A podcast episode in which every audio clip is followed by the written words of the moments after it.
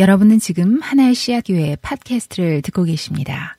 함께 말씀을 나누도록 하겠습니다. 아, 누군가 이런 말을 했는데 저한테 되게 공감이 되는 말이었습니다. 잘 들어보세요. 나는 누군가가 한 말이에요. 나는 자신과의 싸움에서 이겨야 한다는 말을 좋아하지 않는다. 살다 보면 싸워야 할 대상이 차고 넘치는데 굳이 나를 향해 칼끝을 겨눌 필요가 있을까 싶다. 자신과의 싸움보다 자신과 잘 지내는 게 훨씬 더 중요하다고 생각한다. 네, 자신과의 싸움에서 꼭 이겨야 된다고 생각하지 말라는 이야기죠. 저에게는 꽤 공감이 되는 말인데 여러분 가운데 어떤 분들은 그래도 여전히 자신과의 싸움에서 이겨야 한다고 생각하는 분들이 계실 수 있을 것 같아요. 네. 그 생각도 존중합니다. 그러나 정말로 자신과의 싸움이 불필요한 경우가 있죠. 무의미하게 자신을 향해서 칼을 휘두르는 그러한 경우가 있습니다. 그래서 자기, 자기를 크게 상처 입히는 경우가 있는데 그거는 뭐냐면은 오늘 설교의 주제인 자기 비하와 자기 연민이라고 생각합니다. 자기를 향해서 칼을 휘두르는 거죠. 네. 여러분, 자기 비하가 뭘까요? 자기를 낮추어 보는 거죠. 자기 비하는 자기 멸시이고 자기 경멸입니다. 그리고 그것을 타인을 대상으로 하는 것이 아니라 말 그대로 자신을 향하는 것입니다. 경멸이나 멸시는요, 정확하거나 올바르지 않은 감정이고 태도예요. 누구나 경멸이나 멸시 그 자체를 좋은 것이라고 이야기하는 사람은 없다라는 뜻입니다. 그리고 누군가를 낮추어 보는 것이 비하와 경멸이죠. 자기 비하는 열등 의식입니다.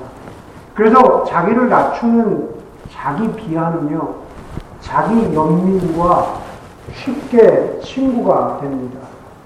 여러분, 연민이 무엇입니까? 네, 우리가 흔히 그것을 compassion이라고도 표현을 하는데, 보통 연민은요, 다른 사람의 아픔에 공감하고 도움을 주고자 하는 그러한 마음이죠. 그런데 그것이 자기를 향하면, 자기 연민이 되면은요, 자신의 현실을 왜곡하고 바라보게 됩니다. 그게 자기 연민이에요.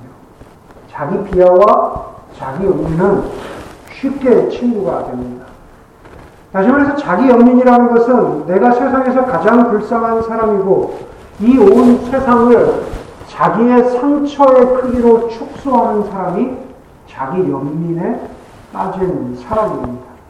자기 자신을 너무 불쌍히 여기다 보면은 또 우울증에 빠지는 사람도 있고 여러 가지 다양한 감정의 모습으로 사람이 자기 연민을 표현하기도 하죠.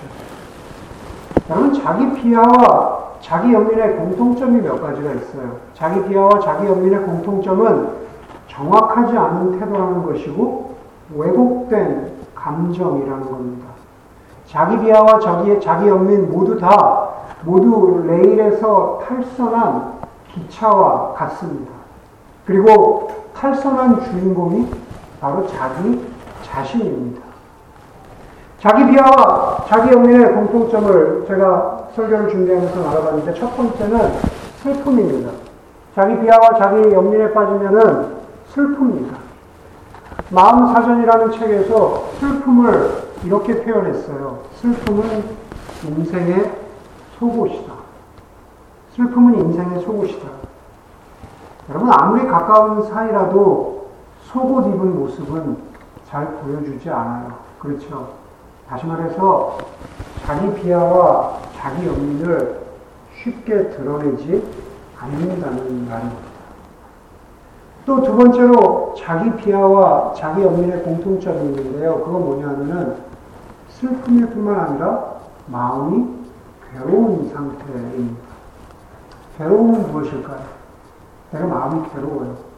괴로움은요, 이러지도 못하고 저러지도 못하고 있는 것이 마음이 괴로운 것 같지만 실제로 괴로움이라는 것은 이러기도 싫고 저러기도 싫은 상태가 괴로움입니다. 이러지도 못하고 저러지도 못하는 것 같지만 그게 아니라 이러기도 싫고 저러기도 싫은 상태입니다. 자기 비하와 자기 연민에 빠지면 이것도 하기 싫고 저것도 하기 싫습니다. 예, 의욕을 상실합니다. 여러분은 자기 비하나 자기 연민에 빠지신 적이 있습니까? 나는 부족해. 나만 왜 이럴까? 이런 내 모습이 정말 싫다. 누가 내 이런 모습을 알까? 두렵다. 나는 뭘 해도 안 될 거야. 나는 열심히 했는데 왜 이럴까? 그런 자기 비하에 빠지죠. 또 자기 연민의 모습이 있습니다. 어, 그때 내가 이런 도움만 받았더라면. 야, 내가 생각해도 내 지난 날을 돌아보니 나는 너무 불쌍하다. 그때 나를 내 곁에서 도와주는 사람이 아무도 없었잖아. 네, 자기 연민에 빠지는 거죠. 여러분, 제가 오늘 여러분에게 자기 비하와 자기 연민에 대해 설교하는데, 설교하는 저라고 자기 비하와 연민에서 자유로울까요? 그렇지 않습니다. 사람들은 누구나 자기 비하와 연민을 부추기는 세상 속에서 살아가고 있습니다. 그러나 우리는 그리스도 안에서 새로운 피조물이라고 했는데 그렇게 자기 비하와 자기 연민을 부추기는 이 인생 속에서 세상 속에서 우리가 어떻게 살아가야 할까? 그게 바로 오늘 우리가 나누고 싶은 말씀입니다. 여러분 민수기 13장에 보면요. 민수기 13장에 이제 이스라엘 백성들이 이집트에서 나와가지고 가나안에 들어가기 직전이에요. 가나안에 들어가기 직전인데 거기서 가나안 땅 입성하는 것을 앞두고 모세가 그 땅을 정탐하라고 정탐꾼들을 보냅니다. 총 12명의 정탐꾼을 보내는데 그들은 12지파의 지도자들이라고 성경은 말하고 있어요. 다시 말해서 아무나 보낸 게 아니라 리더급의 사람들을 정탐꾼으로, 정탐꾼으로 뽑았다는 겁니다. 어, 뭐, 학자마다 좀 다르게 이야기하긴 하지만은, 당시 출애굽한 이스라엘 사람 중에서 20세 이상의 남성이 대략 60만 명 정도라고 본다면, 그 해석이 맞다라고 본다면, 그 중에 12명이라면요, 대략 5만 명 중에 한 명꼴로 뛰어난 사람들이라는 거죠. 꽤 능력이 있는 사람들이었습니다. 그 사람들을 60만 명 중에서 12명을 뽑아서 그 12명을 가나안 땅으로 보내는데 가나안 땅에 정탐을 하고 와서 이 12명이 보고를 하는데요. 여호수아와 갈렙을 제외하고는 나머지 10명이 이렇게 모세에게 보고합니다. 그 땅은 그곳에 사는 사람들을 삼키는 땅입니다. 가나안 땅은 그 땅에 사는 사람들을 삼키는 땅이에요. 네, 좋은 땅이라는 의미가 아닌 거죠. 그러나 그것은 사실과 다릅니다. 그 땅은 사람들을 삼키는 땅이 아닙니다. 그 땅은 나쁜 땅이 아닙니다. 12명이 모두 여사와 갈렙을 포함해서 12명이 모두 그 가나안 땅에 동의한 것은 그 땅은 적과 꿀이 흐르는 땅이라고 했거든요. 그러면서 그 열매도 가지고 왔잖아요. 그런데 그 12명 중에서 10명이 그 땅에 대한 진실을 왜곡합니다.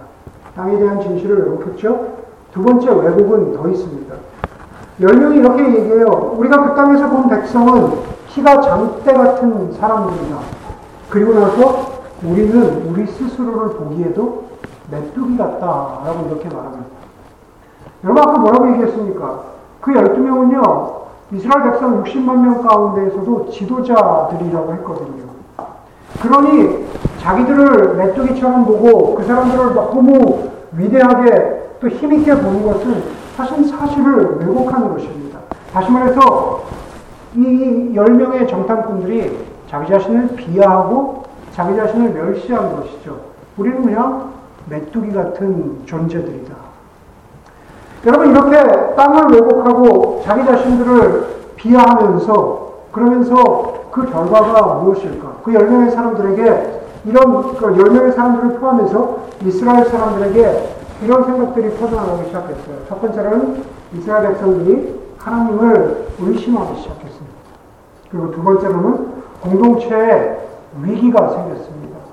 그냥, 그냥 일반적인 사람들이 그런 리포트를 했다면 지도자들이 그냥 그것을 무시할 수 있었을 것 같아요. 근데 이 사람들은 지도자였죠. 지도자들이었잖아요. 지도자들이 그 얘기를 하다 보니까 그것이 곧 공동체의 위기가 되어서 자, 그럼 우리는 애국으로 돌아가자. 이런 식으로 공동체 가운데 말이 퍼지기 시작했습니다. 여러분 사실은 가나안 땅을 앞두고요 정탐을 보냈을 때 정탐을 다녀와서 이 이스라엘 백성들이 그때로부터 그대로 진격을 했으면 그대로 앞으로 나아갔으면 한 달이면 가나안 땅에 도달할 수 있는 그 거리에 있었어요. 한 달이면. 그런데 이 12명의 정탐꾼이 다녀온 후로 공동체에 위기가 생기고 하나님을 의심하기 시작했을 때 그때로부터 시작해서 40년이 걸렸어요. 네, 그때로부터 시작해서 40년이 걸렸어요. 마지막으로 민수기 14장 36절, 37절에 보면은요, 이런 잘못된 소문을 퍼뜨린 10명의 정탐꾼들이 어떤 결과를 맞이하냐면은 죽임을 당합니다. 죽임을 당해요. 여러분 보세요.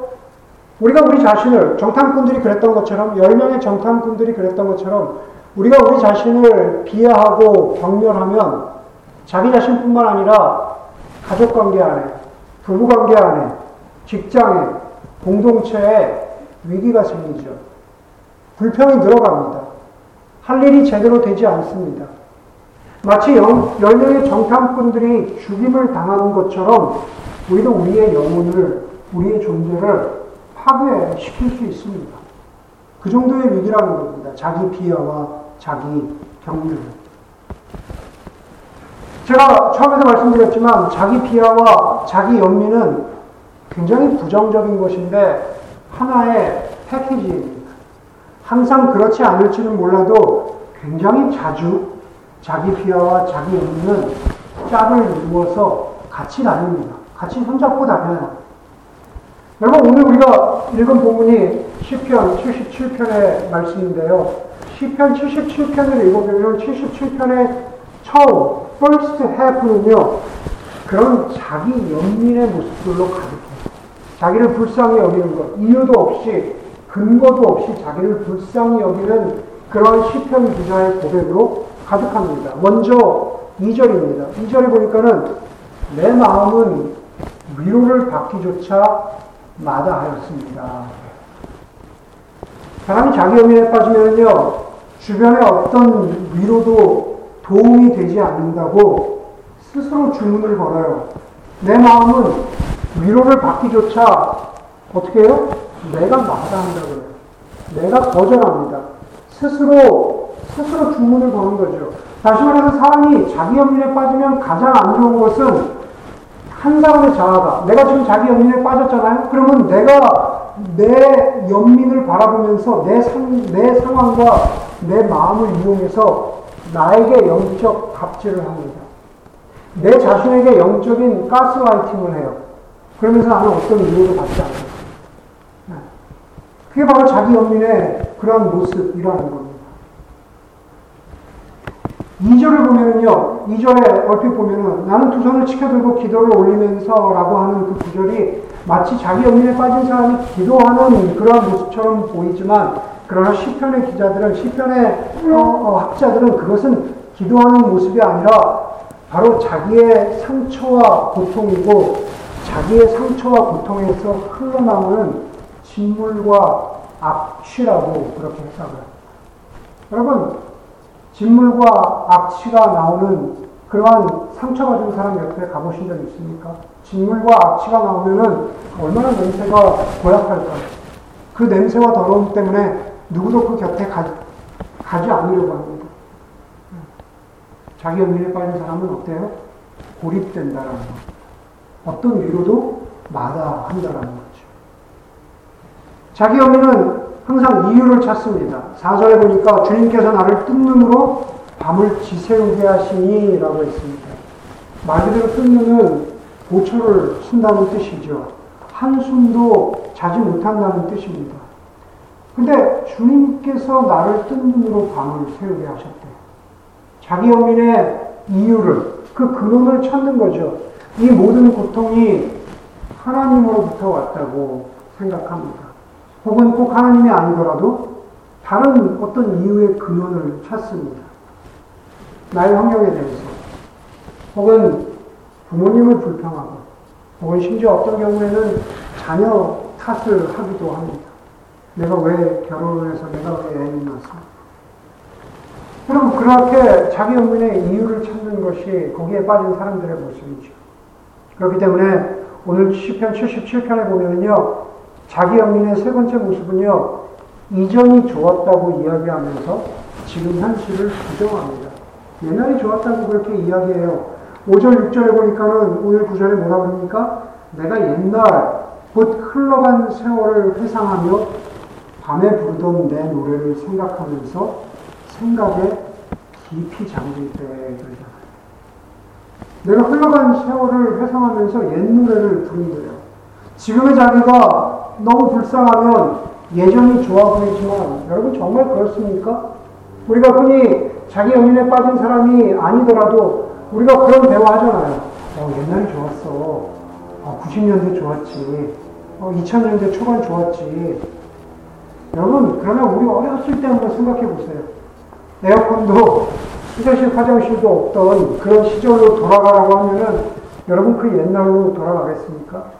우스갯처럼, 우스갯소리처럼 그렇게 이야기했지만은 그러나 우리가 옛날을 회상하면서 그때가 좋았어. 그 예전의 노래를 부르는 그 생각은요, 건강한 묵상이 아니라 현실을 부정하면서 이전이 좋았다라고 말하는 파괴적인 묵상이라는 겁니다.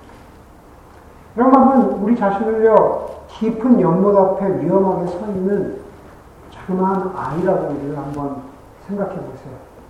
아이가 깊은 연못 앞에 홀로 서 있으면 누구나 두렵잖아요. 걱정되잖아요.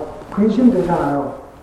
그래도 여러분, 옛날을 회상하면서 나를 불쌍히 여기는 노래를 부른다는 거는요, 마치 거기에 연못 앞에 서 있는 아이를 곧 연못 속으로 뛰어들도록 그런 고립 속으로 좌절 속으로 들어가도록 그렇게 밀어붙이는 것이나 다름없는 파괴적인 생각이라는 겁니다.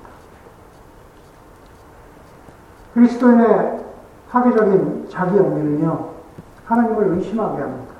오늘 7절 말씀해 보니까 내 영혼이 속으로 묻기를 주님께서 나를 영원히 버리시는 것일까?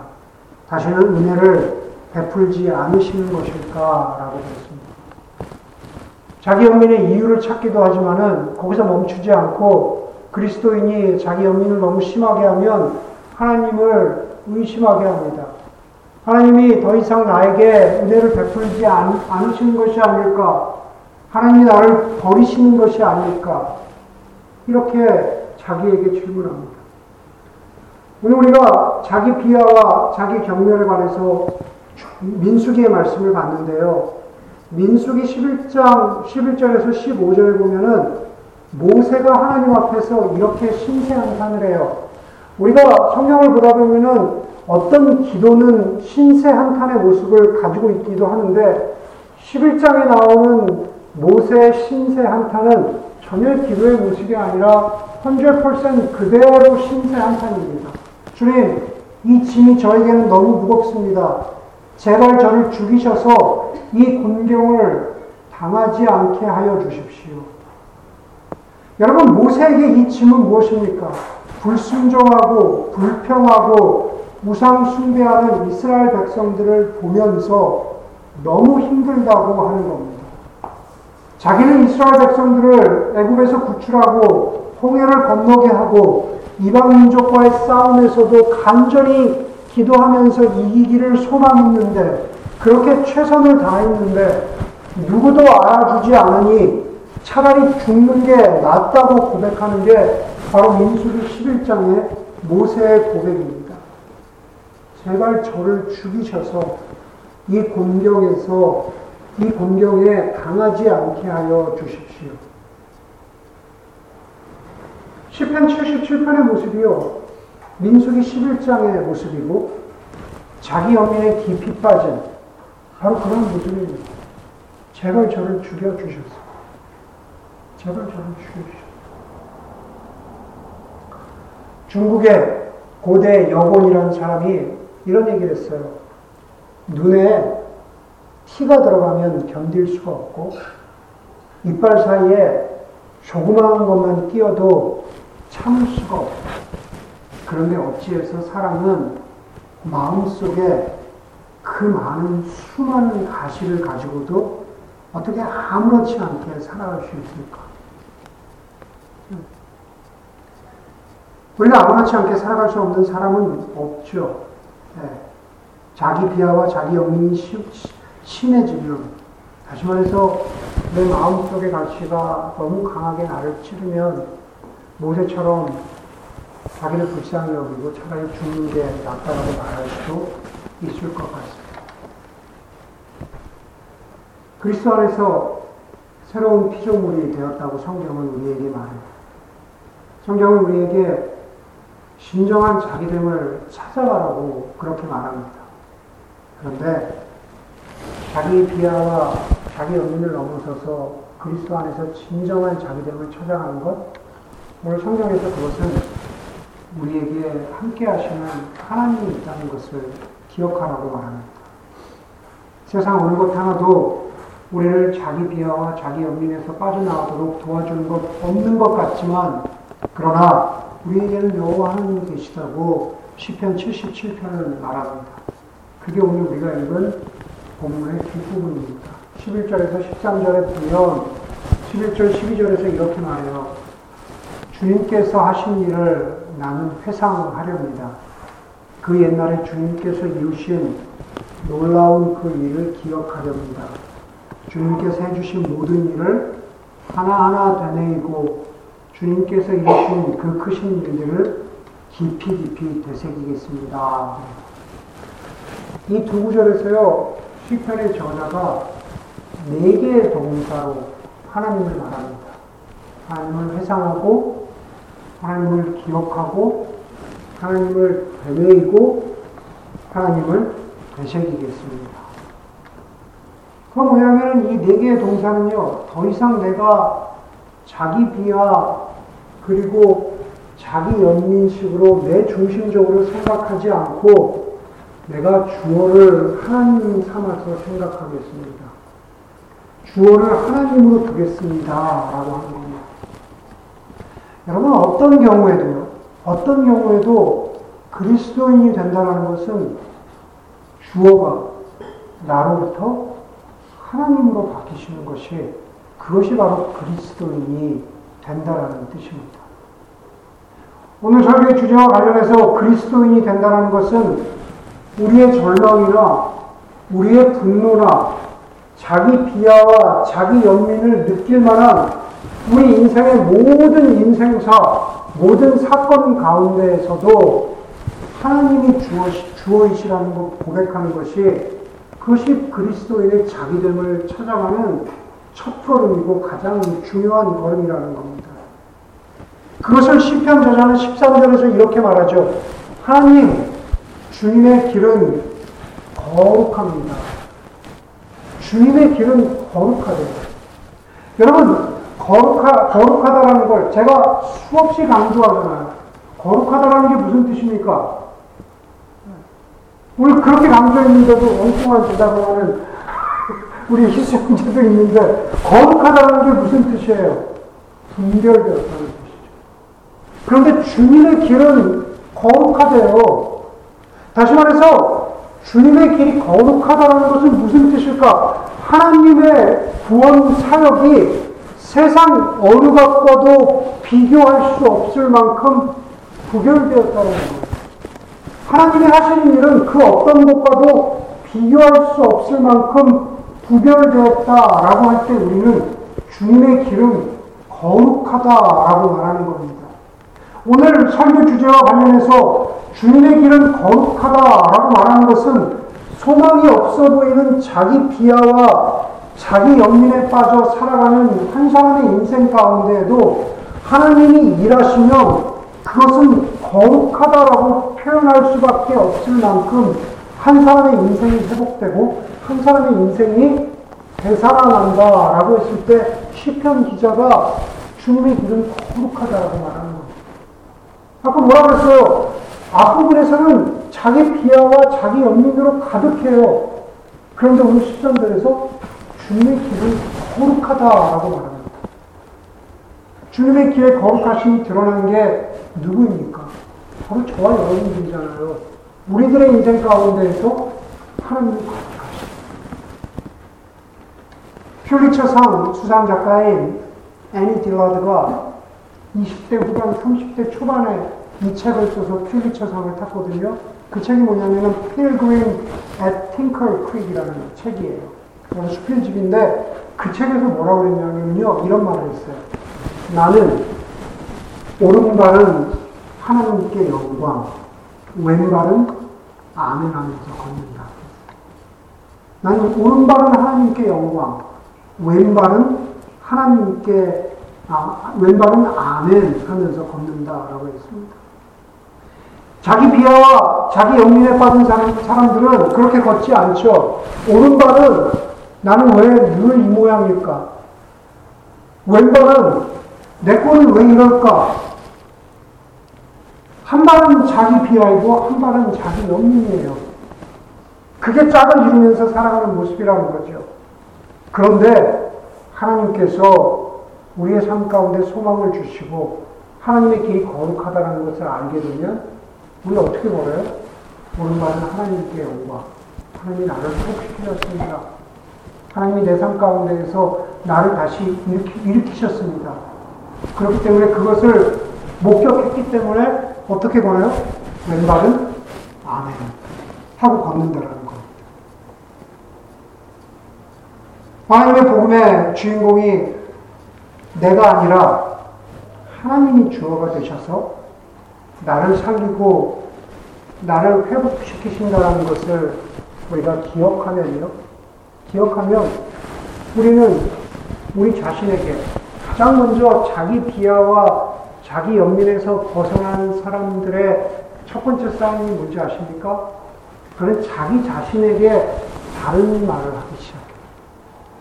자기가 자기 자신에게 하는 말이 달라진다라는 뜻입니다.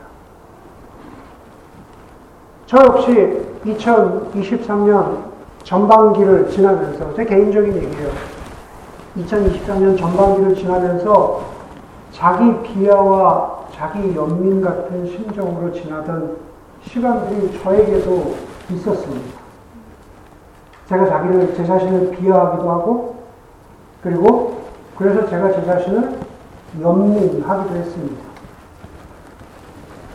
그런데 여러분, 저도 마찬가지로 제가 살아야겠으니까, 네. 제가 시편 묵상 이야기하면서도 여러분 참여하라고 하면서도 했지만은, 시편의 묵상이 저를 살리기 시작했어요. 그 중에서도 가장 결정적으로 저를 살렸던 시편이요. 시편 42편입니다. 너무 여러분들 잘 아는 시편이에요. 시편 42편 3절과 5절에 뭐라 그러냐면요. 사람들이 날마다 너를 보고 너의 하나님이 어디 있느냐 하고 비웃으니 밤낮으로 흘리는 눈물이 나의 음식이 되었구나. 내 영혼아, 내가 어찌하여 그렇게 낙심하며 어찌하여 그렇게 괴로워하느냐. 자기 비하와 자기 영혼의 모습이다. 여러분, 제 영혼이요. 너의 하나님이 도대체 어디 계시느냐? 나에게 물으며 비웃는 사람들이 누구일까요? 제 주변에 있는 사람들이 아니에요. 제 자신이, 내 영혼이요. 나에게 그렇게 말해요. 자기 영혼에 빠지면 그렇다니까요. 내 영혼이 나에게 네 하나님 어딨니? 너 낙심되지? 너 괴롭지? 내 영혼이 나에게 그렇게 말한다니까요. 그런데요, 시간의 묵상들을 통해서 하나님이 나를 살리셨다는 것은 바로, 바로 그 다음 구절이죠. 5절의 뒷부분입니다. 너는 하나님을 기다려라. 이제 내가 나의 구원자, 나의 하나님을 또다시 아멘, 찬양하련다. 시편의 기자가 그렇게 말합니다. 내가 누구에게, 누구에게 그렇게 말합니까? 내 영혼이 나에게 나를 낙심하게 하는 것처럼 내가 내 영혼에게 그렇게 이야기해. 내가 하나님을 소망한다. 하나님의 길은 거룩하다. 나의 왼발은 하나님께 영광, 나의 왼발은 아멘 하면서 나에게 스스로 그렇게 말하는 거예요. 낙심하지 마. 좌절하지 마. 비하하고 경련하지 마. 여러분, 우리도 무슨 이유로건 어떤 때 별건 아니고 또 어떤 때는 정말로 큰 일로 인해서 자기를 멸시하고 자기 슬픔 가운데 빠져 있을 수 있습니다. 그래서 어떤 위로도 힘이 되지 않고 마치 모세처럼 내가 죽는 게 낫겠습니다. 라는 그러한 심정이나 혹은 그러한 영적 고립 속에 빠져 있을 수 있습니다. 그래서 여러분, 하나님을 찾으실 수 있기 바랍니다. 여러분의 영혼, 영혼이 여러분 자신에게 좌절하는 목소리에 귀를 기울이지 마시고, 오히려 여러분 자신이 좌절케 하는 여러분 영혼에게 말씀하세요. 그래도 내가 하나님을 바란다. 그래도 내가 하나님을 소망한다. 하나님 나를 기쁨의 찬송으로 채우실 것이다. 그 신실하시고 선하시고 정말 존재하신 하나님이 자기 비하와 자기 연민에 빠져있는 우리 모두를 회복시키고 진정한 하나님 안에서 새로운 피조물이 되게 하실 것이라고 저는 그렇게 믿고 또 우리 그런 모든 분들을 주의 이름으로 간절히 소망합니다.